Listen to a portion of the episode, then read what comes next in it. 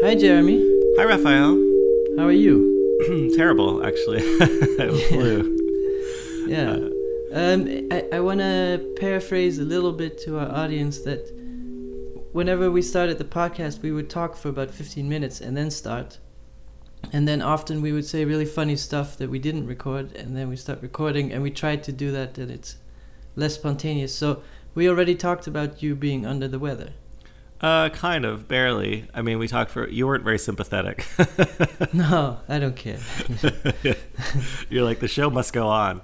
Well, we, So- were, we we were supposed to record yesterday, so I was uh, grossly uh, disgusted with your laziness. And we're already behind schedule, so. No, I, I feel for you, but it's fun to do stuff when you're sick. Otherwise, you're just bored. Well, actually, I've performed sick many times. Uh, like with high, I remember performing in New York once, actually, with a high fever. Um, Yeah, yeah. This gallery But then the adrenaline kicks in, and you you survive for an hour.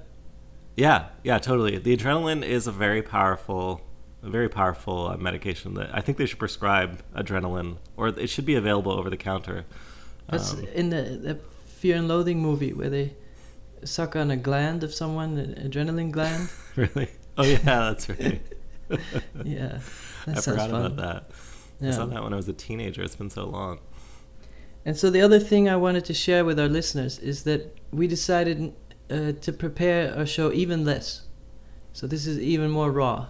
So we really don't know what we're going to talk about other than that we have a spreadsheet in front of us, a Google sheet with a bunch of topics and so we just wanted the the show to be as honest as possible. So we're just going to go through different topics and then uh, decide on something to talk about.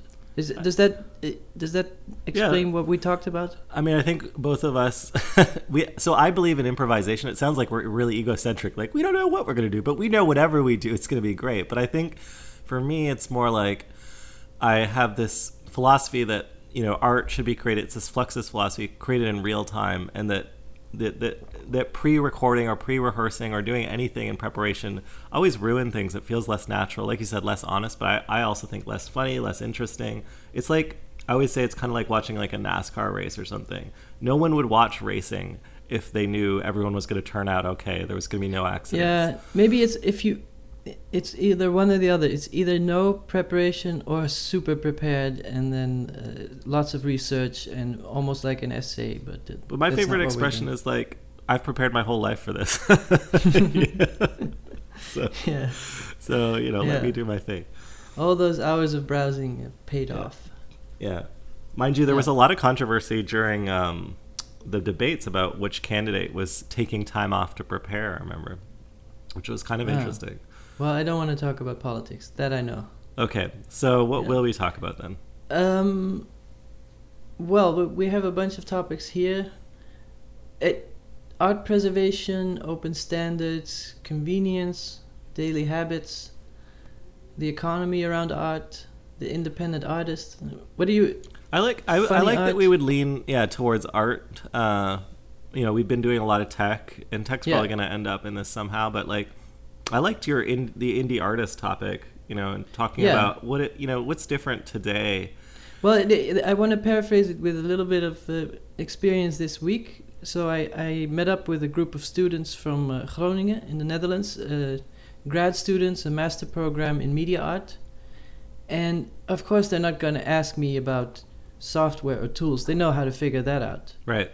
The main question they all had is how do you make money? Yeah. Because they don't teach you that in school, and of course, the money is the is the main facilitator for you making things. So uh, we can share a few things, I guess. But yeah. but uh, I think coming from media art, this is general um, maker culture. People love to make things, and they have the tools, and people love tools, and people love making things. But then you you don't have the space. You're Right. missing the space, and I think traditional art is already you're in space, you're in the studio, you're making objects, and I feel like traditional artists might also be a little better at networking with art world people where or maybe they're just as as messed up. I don't know. Yeah, I think you're speaking from a place. Well, one of the things that com- comes to mind for me is like, have you, you know, having a studio visit when your studio is your like bedroom or your living room. Yeah, I can remember I had here in Toronto. I had like a studio visit with this like. There's this older group of women that are patrons of the arts, and they give it a prize every year. It's quite prestigious. And I was young when they, they, they said they'd like to do a studio visit with me, and I was like, oh no! Like immediately, I thought was, I don't have a studio, but I'll have them over to my house. And so I did, and then like we were crouched around the TV in the living room, and it's like Yeah. it was Well, really it- awkward. It's, actually, it's a similar pro- problem to a lot of people now want to make movies about what's going on in society, which is the computer and hacking and social media. But it's not a very photogenic activity. hmm It's just people sitting behind a computer. right. Uh, it's very different. Like if the '60s were about flower power and Vietnam War, those things are very photogenic, like explosions and helicopters and sex and all those things. There's they they were just they they're so awesome to film. yeah, But someone like that movie, The Social Network, it's just hard to create an action sequence which is like, oh, uh, open this port. Oh, wait, we're getting hacked. Oh, uh, Yeah. hit the escape key. If you made a movie about this podcast, it would be like a spreadsheet is open. it's Yeah. like a level meter going Yeah. up and down. Yeah, yeah. Um, yeah, I mean, not much drama. so um, but the independent artist i thought immediately when i was in art school and i started making moving images and then i thought well i'd love to put these on the internet and then uh, i was making animations in after effects or stop motion but they were too big to share there was no youtube yet and uh, i would have to compress them so awfully that you couldn't really experience them anymore so then i started making internet art because i thought well I'll make something browser specific. I don't want to get too technical, but just this Yeah. feeling that there's a place, and so the internet is this free place where you can do whatever.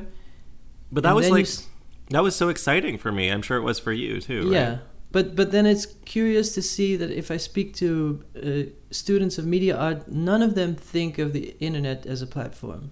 Oh, really? None of them. So they were all doing 3D printing or Oh, right. installations or prints or it's just the the browser is it's pretty small. It's uh, Mhm. um, not very Well, I- glamorous. you know, 75%, this is a technical thing, but almost 75% of internet traffic is now over phones. I wonder if like the way we're behaving in relationship to the internet is changing. Like we all we lived Yeah. through one device and now we live through several and also it's But not really would- designed for consumption. yeah, and the screen is so small that the visual aspect is very small. Yeah. Yeah. Yeah, I mean, for me, it was this portal into a world where, like, you know, for years and years, I felt as a young artist, like, obviously in school, that like no one really kind of got what I wanted to do or really understood, and and then even if I did get my like classmates on side, like I somehow convinced them what I was doing was interesting. I was like, but there's got to be more than ten people out there that this would be interesting for. But I could, you know, I couldn't get like you were saying earlier, the you know the studio visits to get to the shows and stuff like that. So all my shows came through the internet early on. Um, still do. I still get like curators contacting me through Facebook, which always makes me laugh. Um, and so for a while there, it just felt like if I wasn't doing things on the internet, like I didn't have that was my platform. That was the only way anyone was ever going to hear about what I was Mhm. doing. But but in the same way in the music world that uh, and and I, I spoke to someone at a conference who is a social media expert and does a lot of social media for companies like Disney, but also for big pop stars, hmm for Steve Aoki and Usher and these people. And he also collected art, but he never wanted to buy through galleries because he says that's the middleman. I don't want to deal with the middleman. Like hmm ar- artists should reach out to their audience and sell directly and not cut out just cut out the middleman. And the idea is that you build an audience and that movie stars now are a very big part of the marketing of a movie. Because if a movie star uh, already has a following and they're doing a new movie the movie doesn't have a following yet. Mm. so how do you reach the audience? And so now in their contracts it will say okay you have to move mention the movie at least 15 times on your instagram etc and that gives them a better bargain, a better bargaining position. And so, does that apply to art as well? Like, do we still need the gallery? Mm. And that was kind of my thinking, like, oh, we don't need the gallery anymore. But I changed my opinion. As a younger artist, I mean, I still ask myself that question because I'm a lot less commercially successful than you, Raphael. I think, and also because I intend, like, I, I, I sort of came out of school with the intent not to make money from the physical sale of works. Like that was a philosophical position. Yeah. Um, and that you know that's been a position of other artists you know through, throughout history as well. Uh, you know, just to avoid that like bourgeoisie culture, because the two, you know, and that's not like that's a loaded thing I just dropped, but like, you know, you made art for a certain reason. It wasn't to serve um, people that wanted to buy it, right? Like that wasn't in school, especially. That's not your original intent, and so you you kind of well, the, the the money is secondary. The first thing is what you want, what you want to make. Yeah, yeah. So I loved, you know, I, and I think we've talked about this before. It's like just you know, be yourself and do what you love and I loved what I was doing. And, and what I really wanted to do was change the world. I remember being like, I was young in grad school, and they went around the room. We all introduced ourselves, and everyone introduced themselves and what they had to do. And you know, when I was the last one to go, but person after person was like, I want to be an art teacher. I want to be a teacher. And then at the, I got to the end, and I said, I want to be an artist. I want to change the world. And I looked like such an idiot, you know, like, or it felt that way, right? Mm-hmm. Because mm-hmm because that's no longer considered. Wh- who does that, right? Um, you know, it's very, it's very um, almost like privileged to say you, you know, I'm, I'm going to be an artist because well, there's it's, no it's economic. Pretty ambitious. Plan. Yeah, and there's no economics, you know, affording for it. I also my favorite thing to say to students is like literally zero people are ever going to ask you to do this. No one's going to come up to you and be like, "Can you make a painting for me?" Or like, you know, like no one's going to say, "Would you make an experimental video art?" That's not really piece? true because once you start making things, then yeah. people start asking you. That's true. But so people cannot place, uh, we, people cannot look in each other's head, heads yet. So yeah. you have to externalize your thoughts in a, in a form. Yeah. But the the the interesting question for me was when you make digital art when it's uh, wave based and not atom based, uh, and it you know it can go through the network. Mm-hmm. Um, that would mean that the music distribution model would make more sense than the gallery distribution model. Yeah, and so music di- distribution is dead economically. It relies on live performance, which is the way I make most of my money is performing live. If I can be honest with the audience. Yeah, but so you you don't have an agent or a manager who books things for you. no, but I have a gallery that has you know failed to get me a single performance. Um, yeah. You know, but that tries to sell physical stuff, which I'm you know I'd, I'd be happy if that worked out, but I'm just not going to try to make it work because you may, I make bad work every time I try and do that. Um, yeah, it's just trial and error. Yeah, yeah, yeah that's but, true. But do, do, for me, the interesting question is, uh, in the age of social media, and I think where art fails, where music succeeds, is that art is so niche that uh, even a very popular artist might have uh, hundred thousand followers.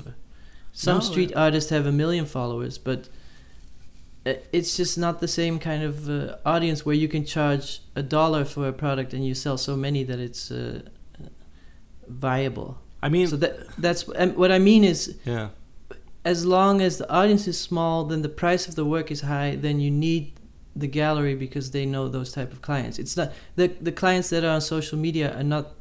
Right. You would have to have a conversion rate that would be so high. Yeah.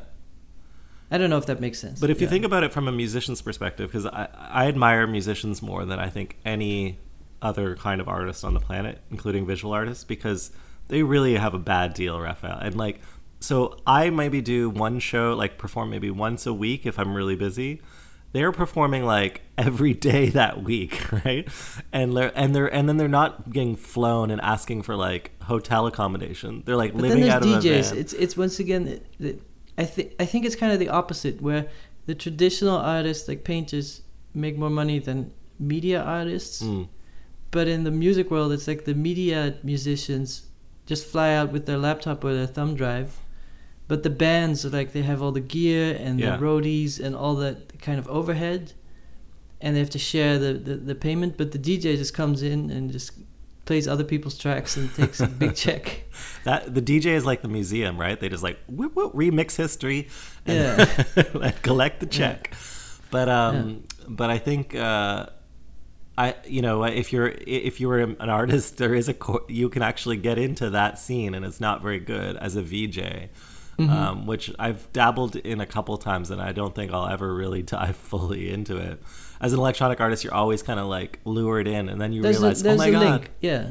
yeah, but everything's like it's like one third the money, like twice the number, twice the amount of stress, like three hour performances and stuff, no support, and it's really Yeah, like yeah. you realize how pampered you are as an artist. And then they're like, okay, you're on at uh, 2 a.m. Oh, actually, it, it, it got delayed a little bit. It's going to be 3.30. Yeah. and you're just sitting around there. Yeah, like I've hosted some big events and done some some stuff with you know where bands got up on stage and stuff, and it's like behind the scenes in the green room, like the you know, the band's kind of bitching about stuff, and it's like it's really not the green rooms. By the way, every green room I've ever been in is like it's like you're in a prison or something. It's like they're terrible. So it's not Yeah. a lot of groupies for you. For well, you know, I think like pleasing fans is the I've told you this before. Like the, the way I get paid is if I can get a laugh or make someone smile. Like I just got back from speaking at a university in Massachusetts, and there was like a lineup of students afterward, you know, telling me how much how inspiring things were. And there was like one student, he's like, you know what, you just really don't give a shit. I love that. and I was like, that alone is like all I need to be paid this year, which is you know.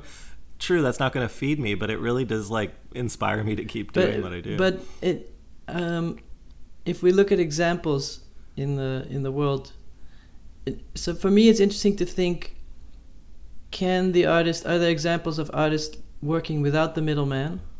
And Mhm. then the people I think the, the visual artists who are most successful on social media are street artists. Yeah, because that's that- but that's also artwork anyone can understand. You know. Well, I, I don't even want to quantify it that way because Yeah. uh, uh, I don't know if you should understand art to begin with. But it, it we can say that it appeals to a lot of people, and so they have such a, a broad appeal that they're on the level of popular musicians. So like a Mhm. million followers or something. That's I was looking yeah. for this Yeah. show. I was looking at people like J.R. and Shepard Fairey, and regardless what you think about the work, uh, you can quantify that there's a popular appeal. Yeah. And then does that mean they don't need galleries? Or does that mean they just have a better bargaining position? Like movie stars still work with movie studios, but their bargaining position changed because of social media. I mean, I would just look at a street artist. They start out much lower as well, though, right? Like with zero. But they they also uh, uh, start out with the independent initiative. They're not waiting for a gallerist. The whole No, idea of true. street art is that you start by yourself. And when I was a young artist, actually, that was sort of my philosophy. So I started a collective, and we started like, if it was a video art collective, I remember we created screens that we could put inside of restaurants, and we did projections on buildings and things like that. And so, you know, it's it's always a good idea just to, I think, in any career, t- not to wait for someone to come and say, "Hey, could you do this?" But to go out there and just do it.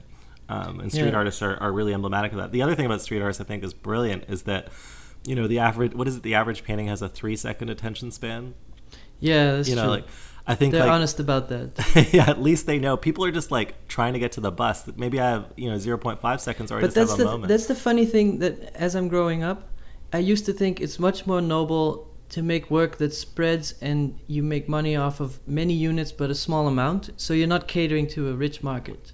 hmm Because when you make 12 to 40 paintings a year, the price is going to be high, and then the audience is going to be quite a lot older than you, uh, a lot richer. That creates a weird detachment from your audience. Mm. So the noble path would be you have an audience of 100,000 fans who each buy one of your zines and everybody buys it for $5. And I thought that was a more noble path. hmm What I learned now over the years is that the path of the high volume, low price does not generate work that I like. Mm. And also- so uh, yeah. the, the the work that I really enjoy and that I see, uh, like I just went to see the Agnes Martin exhibition in the Guggenheim. Um, unfortunately, that the the people who control that work is a, a very rich, powerful, small group of people. It's not very democratic, but the work that comes out of that mechanism is more interesting to me than street art. and is that because like it's something that would just be you know any capitalist would be like this is senseless we're not going to make it's it doesn't make any sense to you know someone who's got a factory and wants to manufacture a thousand things right if everyone can have it then it's going to be something that probably already exists i had a friend who once said it's like No, I don't think that's true. no. well i mean No. No, but that's like saying um, any any radical musician who did something but then becomes big. Does that make it less interesting? Hmm.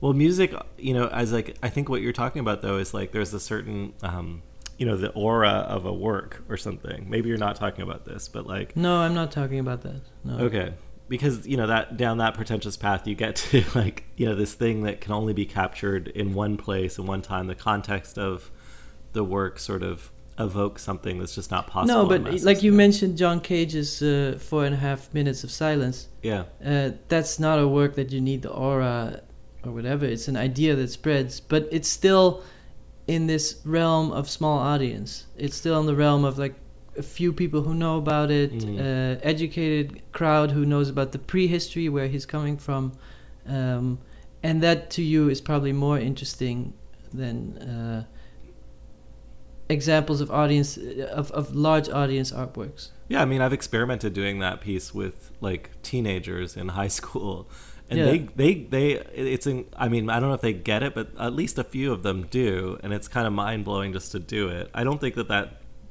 that work was what's great about it is it's like, and for me, maybe this is the difference between you and me, but for me, it's like that.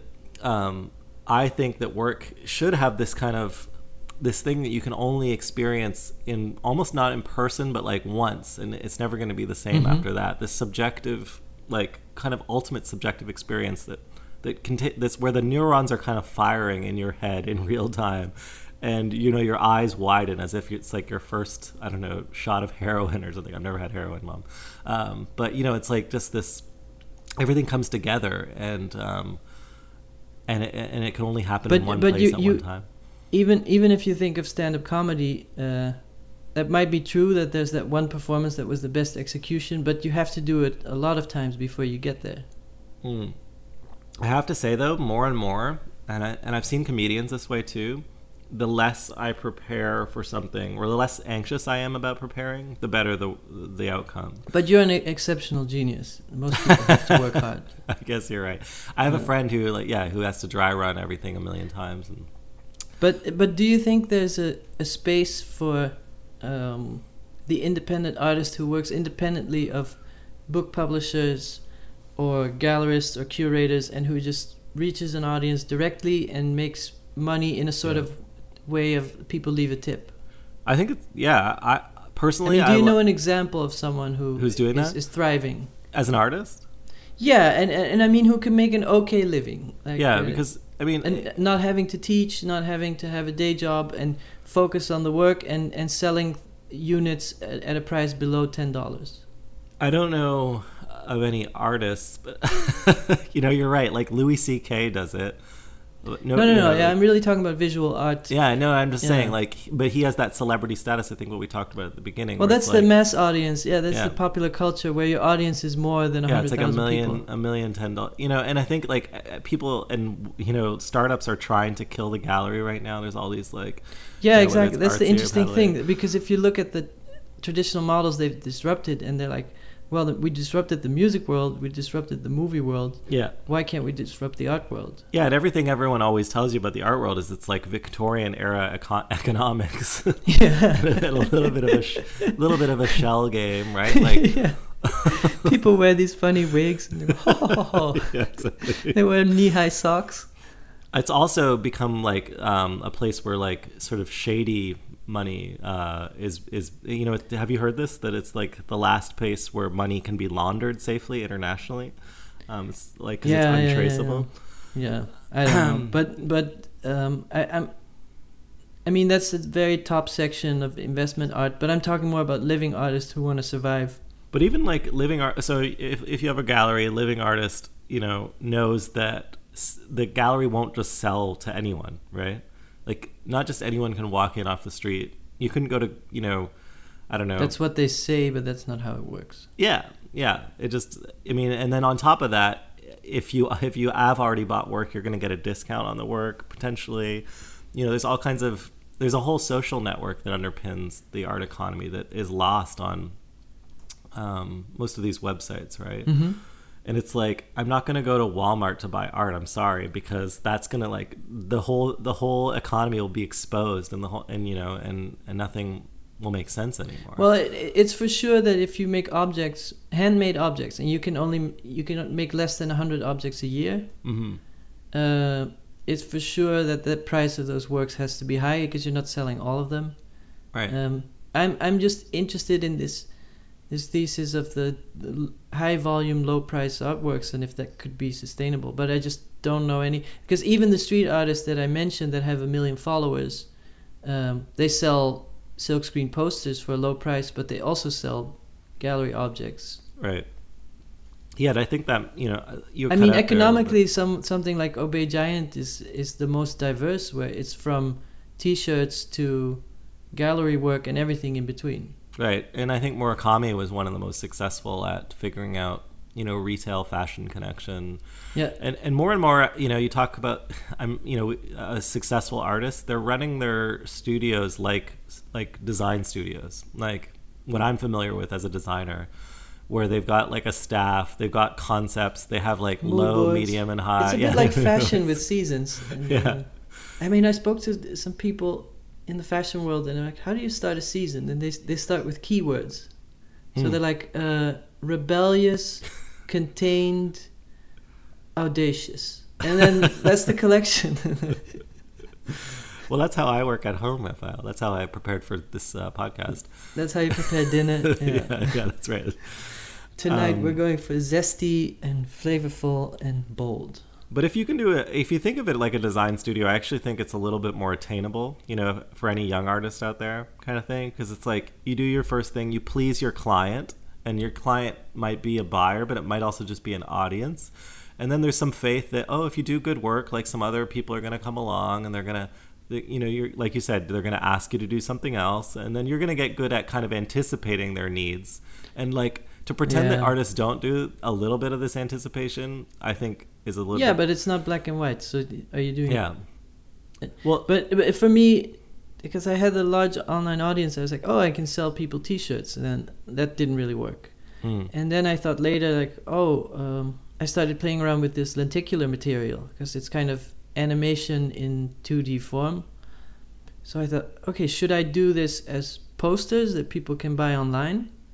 Or should I do this as gallery works that are uniques and that and I finally found that the, the, the unique works fit me better because I get to make more different compositions. Mhm. Whereas if you have a collection and it's high volume, then I can do five different pieces of each a thousand units, and then I have to wait till all those are sold until Right. I can make. So it, for me, the, the that would have been a creative bottleneck where I'm waiting on the inventory to sell. Um, that's really interesting. To make more. Uh, It's an interesting way of thinking about it because the economics on mass scale are actually really hard as well, right? yeah, yeah. Especially when you're selling something that doesn't solve a problem, right? The rule for a product design is it has to relieve a pain point, and there's very no, there's like no, no, no. That's I think the heart of of capitalism. It, of most of it is selling things people actually didn't know they needed, yeah, but that's like you invent you you describe the pain like you know especially toothpaste. fashion. Yeah, like mouthwash is a great example, which I think used to be used just like for uh, like healing wounds or something like that. And then they're like, oh, you know, there's this bad breath problem in the world. Purell. Right. Yeah, there's tons of examples like that for sure. Yeah. But people still then have the perception that they have a problem, um, and that this product's going to solve it for them. Yeah, but maybe what I'm what I'm getting at is is uh, that over the years that I realized that when you as an artist want to reach a broad audience and uh, you want to sell lots of small things at high volume, it takes a lot of your concentration, and so Mhm. that takes away from the work. I think. Right. Yeah. I mean, so there, and you, I think you've been really good at carving things out, but I want to like at least insert an alternative for the Yeah. for our audience, which is what I've resolved to do. You know that I've been very ashamed of, and I meet artists all the time that are super ashamed of this. They keep this deep, dark, dirty secret, which is, um, you know, a cliche, but it's it's definitely true of being of having like a day job, right? Is this a confession? this is a confession. I have a day job. I think I've talked about it on, on, in a subsequent podcast. But like people, whenever I, you know, people are asking me how I'm doing, and then well, how do you make money? Like you said earlier, I'm like, well, actually, I'm the creative director at this software company, and then they find out they're kind of there's this look on their face of disappointment. You know, like, and every time they find out that I don't do, you know, I'm not follow, it's like I'm not following my dream, or that's their perception of it. Mm-hmm. But what they don't get is that that's allowed me to follow my dream for 15 years doing it that way where you know the economics haven't made sense almost ever maybe like once or twice in 15 years. The economics have added up for me as an artist but i've never had to really like i've never but it's also your intellectual curiosity that you like thinking about products and usability and what that means to people's Yeah. lives. So it's not like you you you go to work and you're getting whipped and you're punished and you're crying no, all day. No, it's true. I have a fantastic job. It's very inspiring, but um, and and frankly, you know, I don't think it's. I think it's. I'd love to if you could like help with this question. Like, one of the things that I find inspiring is being part of another world that's not art, right? Because the art world can be very like it's almost like you know inward looking, and it's a little bit of a tornado sometimes. You know, it's concerned with things that no one else in the world is concerned with a lot of times. Yeah, John Uh, Waters said it's a bit like a, a motorcycle club with secret handshakes. and, yeah and so i get tremendous relief like going out into this like not real world yeah, I find it really refreshing to go to conferences and speak because I, I spoke to other artists who were like, "Oh, you speak at these tech conferences. Aren't you worried what that would do to your image?" And I'm like, "No, I find it really refreshing." yeah yeah i've seen you speak at tech conferences and you're like a superstar i remember i saw you Well, there's a general thing with when artists operate outside of the art world. Uh, people are so happy to meet artists because it's kind of exotic. yeah So when you're hanging out at an art fair, everybody's in the art world. You're not that special. And then when you hang out at a tech conference, it's like, oh, you're an artist. What's that like? yeah Uh, totally no you're absolutely right i get that exoticism all the time in my but you must get life. that all the time, uh, being in the tech world. Yeah, exactly. Anytime I'm, I mention things, of course, the common joke I also get is, "Is that a performance?" No matter you know, no matter what I do. But uh, but yeah, generally, You're like, I'm going to like- the bathroom. It's like, oh, it's another performance. Well, it to bring us back to one of the things we were talking about though, when you're like first starting out, is that like, you know, people are like, well, how do you even do that? Like they're they're more. well, that was the question of those students. Like, and especially when you make physical work, it's like, Yeah. well, I, m- I made the work. Now what? Yeah, yeah. Well, they're also like, why did you do that? Or like, or Yeah. you know, and I, you know, the. I, you know, uh, the best answer I have is like I couldn't help myself. like, I don't know. yeah, but at right? least you you're not dealing with storage. So it's like you have a few hard drives. Yeah. Well, actually, that's something. uh, This is a you know, bit of a sidetrack, but that's something that the physical gallery will always represent um, as a storage locker. Yeah. that uh, a lot of uh, people don't but also as a that. collaborator because it's but that's maybe a bit of a uh, So a the best the best If- galleries are talking- like collaborators for sure. yeah because they they will look at your work and you show different projects that are not finished yet and uh, might get enthusiastic about something you didn't even think about that much like oh that's very interesting let's uh, realize this Yeah, and I think one of the things the gallery also serves as is like a bridge between the surreal life that you're living as an artist and the real life a little bit on the ground. Um, you know, commonly, you know, of the of the people that might come in and interact with your work, right? Because you get so sort of in your own head that they can help bridge those gaps. Yeah. But um, no, there's there's a few things when I thought that when the internet started and I thought that would change and I thought artists would work more directly and there would be more and more internet art, but it didn't really pan out that way. Well, I you know I'm always hopeful. This is we did like you know in the '90s, and those artists, net artists from the '90s, thought the same thing, and, and some of them are super bitter now, and others are like getting celebrated, right?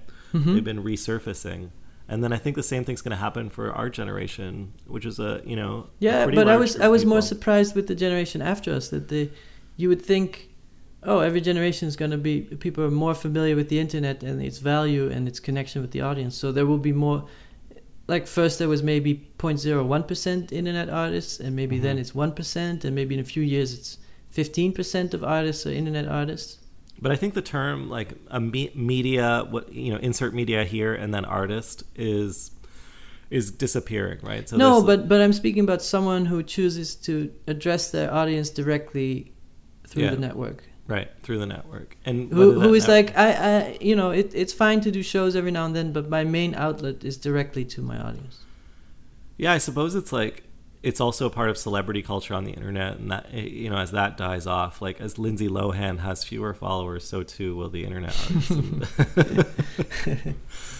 Um, because, it, well, I always say you know everyone is famous now. That's my you know and and you know uh, andy warhol said everyone was going to want their 15 minutes of fame. He just didn't realize they're going to want it every day. I can't remember who, who said that. But you know um, that's kind of the state of affairs right? Like and so you're not special anymore um, no but also on internet is, is about following things with a little with smaller following But I think not- that that's what that's what's magical about it, though, Raf. For me, anyway, Yeah. is that not only I can be an artist, but I think I think all all our listeners agree that the Yeah. internet is special, but they're all like, yeah, but how do we make money? Because I don't want to work in a supermarket anymore. yeah, I think yeah. I think like personally, So my, your answer is a day my job. answer is a day job. Yeah, it's Yeah. plain and simple. Like something that can help where your research for your art is embedded in that day job. That's the ideal solution, in my opinion.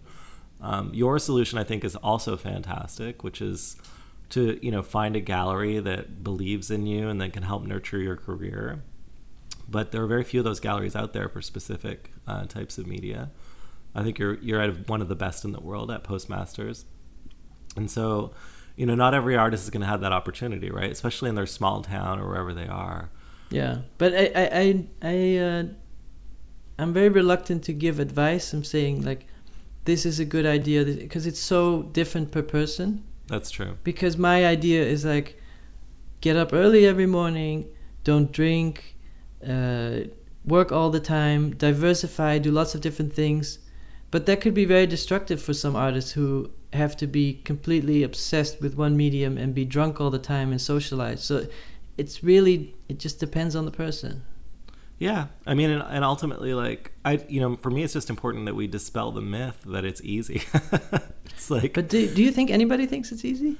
um, I mean, I think they think that we figured out some kind of hack, like there's like Yeah. some kind of secret book you can read or something, and I think exactly what you it's, said, it's which is that funny, it's like the guy Tim Ferriss, who uh, did you read the Four Hour Work Week? Uh, no, I have not read the four hour. yeah, I, I love all these efficiency gurus, and it's it's very ironic to me that the uh, all the tools have become more efficient, and then we need these efficiency gurus to tell us how. so he'll he'll write like, "Oh, I will tell you this great secret that you can travel around Europe for ten dollars," and then he's like, "EasyJet."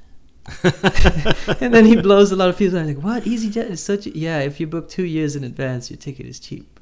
yeah, and yeah stuff like that so i don't this whole idea of of, of a tutorial like follow these 12 steps and then you'll be uh, financially independent I mean, the best rule I've ever heard is never blame your audience. You know, so like, and I learned that lesson early on, which is never blame your failure on your audience, right? You know, whatever success you're going to have is going to have to come from within, right? And your audience, you know, it's it's a privilege to have an audience, to have someone listening. but there's also that thing where uh, because the world is you're open to you're connected to the whole world so you can see everything at the same time and but your context might not be as helpful as other contexts so if you're making movies in the netherlands it's just you shouldn't blame your audience but it's a lot more difficult yeah, but then to make a find- huge movie than in la so It- then do you have to move to la Yeah, I think that, that like the bottom line is like I had figured this out because I went to grad school in Syracuse. That you know Syracuse wasn't exactly going to be where I found shows, right? Like, and so mm-hmm. I remember every weekend I would. Now this is actually funny because I didn't use the internet. Every weekend I'd drive to a different city to meet with a curator or someone like that, or have coffee with someone to try and like drum up interest in what I was doing, right? And then one thing I found is that the coffee date or like having a drink with someone is actually like probably one of the most powerful things you can do in terms of furthering any career, no matter what field it's in, right? Is like, and then not asking for something, but offering something. So saying, you know, you eventually ask for something, but like, But do you saying do you feel like you need a, a permission to do a performance, or do you organize some yourself?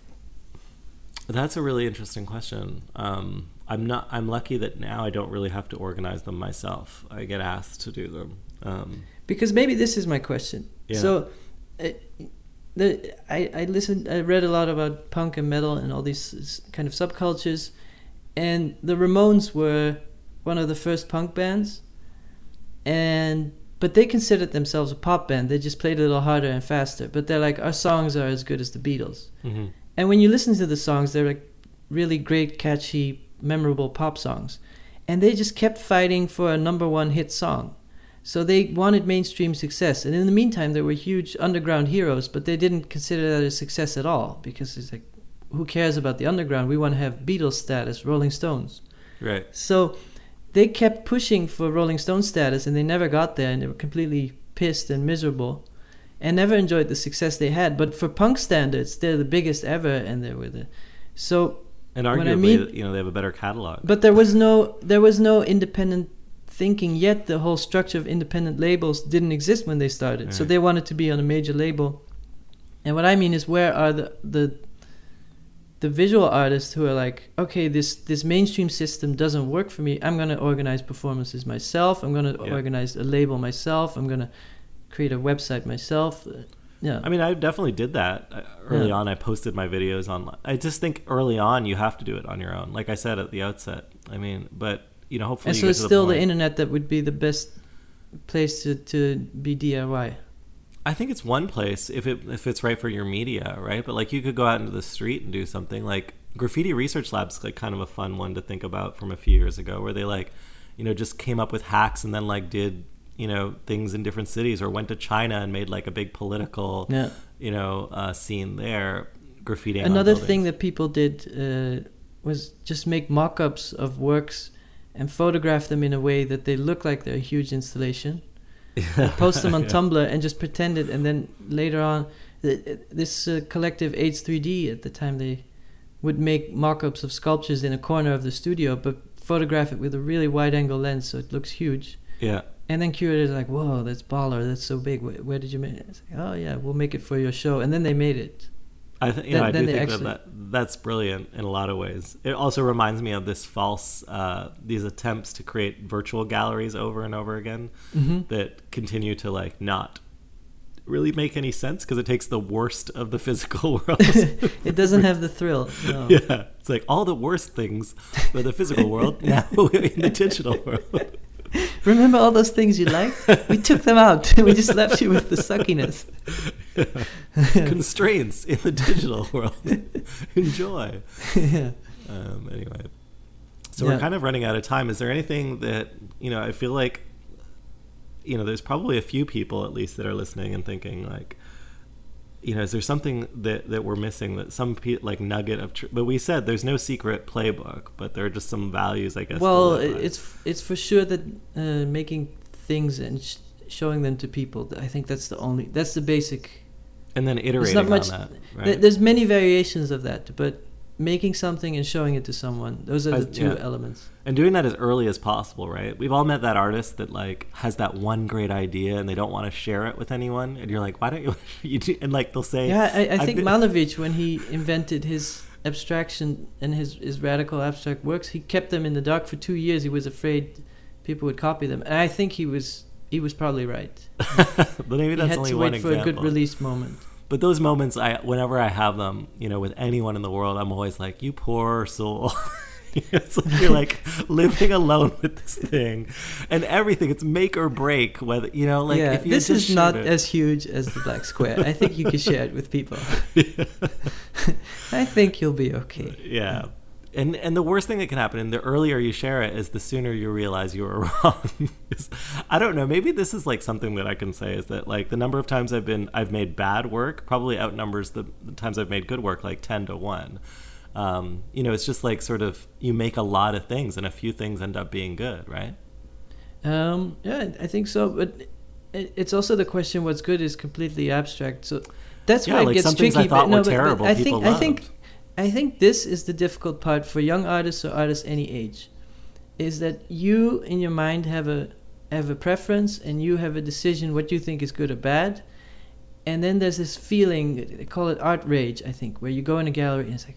Why is this here? This is Yeah. total crap. My work is so much better. My grandma can do better than this. My dog can do better than this. Yeah.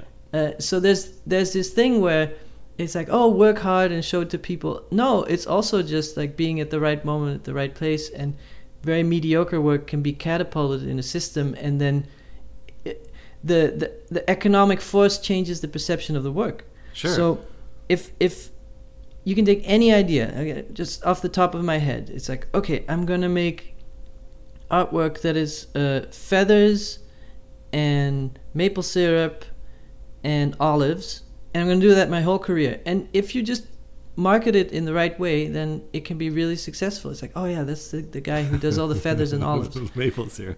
Yeah, and and oh yeah, it's the Canadian identity and the Mediterranean identity, and it's about freedom because you're flying around the world, and the Right. artist wants to be free from society, so that's why the feathers.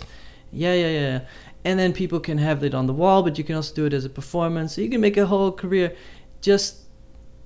And I think that the the thing that's really hard to swallow or that's hard to understand is the undemocratic nature of the art world. It's just a few people, whereas the mass market is they decide is this a hit song or not. But the bottom line with that person is like, could they do that and be a jerk about it? You know, like because there's a social networking aspect to this that's not not at all in a sleazy sense. It's more like I've noticed over the years that kind, and I always had this belief that kind people who care about each other's careers come together and help each other move forward, right? And those that like, you know, do have that art rage where they walk into a thing like "fuck you, you don't belong here" kind of thing. They slowly slide away, and they don't slide away at first. Sometimes they have success in the short run because they're like sticking to their principles or something like that. But you know, over time, like 10, 15 years, people just slide off and like they don't survive, right? Because I'm not going to work with that person. You start to hear that, or like, I'm not so sure. I think sometimes there's also just people at the right time at the right place, and there's this expression in in in Dutch. I don't know how to translate, it, but it's like you fall upwards. Like some Mhm. people fall down the stairs, but some people just gravity flips and they just roll up the stairs accidentally. So that's I- a Dutch I- expression. yeah, omhoog gevallen, and you know it happens. It's it, it there's I think um, what's the guy Ken Kesey he the one flew over the cuckoo's nest. hmm He has this expression: uh, "The cream always rises, but turds also float." yeah, some jerks do make it to the top, but I don't think we should. so I, I don't think you should worry about there being ever being justice or anything like oh the good work will surface in the end. I don't know if that's true, but uh, as you, you're right, you shouldn't be pissed off at your own audience and just keep going at your own pace. But there will be lots of frustration where you're like, how does that make any sense? I guess my point is just that like positive, being positive attracts more people that are positive and, and believe it's possible, and then and so yeah, but there's also a, a, an element of discerning taste where you can't just always be positive and that actually complaining and uh, oh yeah. Well, don't get me being wrong. critical or, or not liking things can make your identity and, and anger can uh, be a great factor of like wow there's so much crap out there i'm gonna make something better Okay, so fantastic message packaged here as like be positive sometimes, but be rageful others and critical. Yeah. There's no lesson at the end of this. Anyway, maybe there None doesn't need to be, except just figure it out, and you can uh, you always ask for help. yeah um, what else? I guess that's I, it. I, I know maybe the final message is that it, it- you should not think about success but just uh, it, it sounds corny but you should enjoy making the work itself because then you it's already a success if you enjoyed making it then who cares if people like it or not Which reminds me, I'm super excited right now to uh, play with some neural network stuff that I set up last night. There Which sounds go. like sounds like the future. I'm Yeah. so excited, and no one's gonna want you know any of us in the future because, of course, artificial intelligent neural networks are going to be producing all of the creative ideas, which we've talked about before. But and you're just speeding up the process yeah, I'm just going to try and uh, make all of us obsolete. well we can talk about that in the next episode Perhaps, yeah. yeah cool okay well uh that was episode number four is it That's right. We've done this four times, and Yeah. you know the show must go on. Sick, sleet, snow. Yeah, Uh, I'm in, in Japan next week, so Mm. it might be a little bit later than the usual, but we'll see. We'll see. It'd be we can do. interesting if you could pull it off from Japan, but I'm not going to pressure you. Well, I don't know with the time zone differences in my schedule, but we'll see. Yeah, Okay. Well, that was a good, uh, good test of not preparing. I yeah. enjoyed the conversation, Raphael. Thanks so much. Okay, see you. Thank you. See ya. Share. Bye. Bye. Thanks, everyone.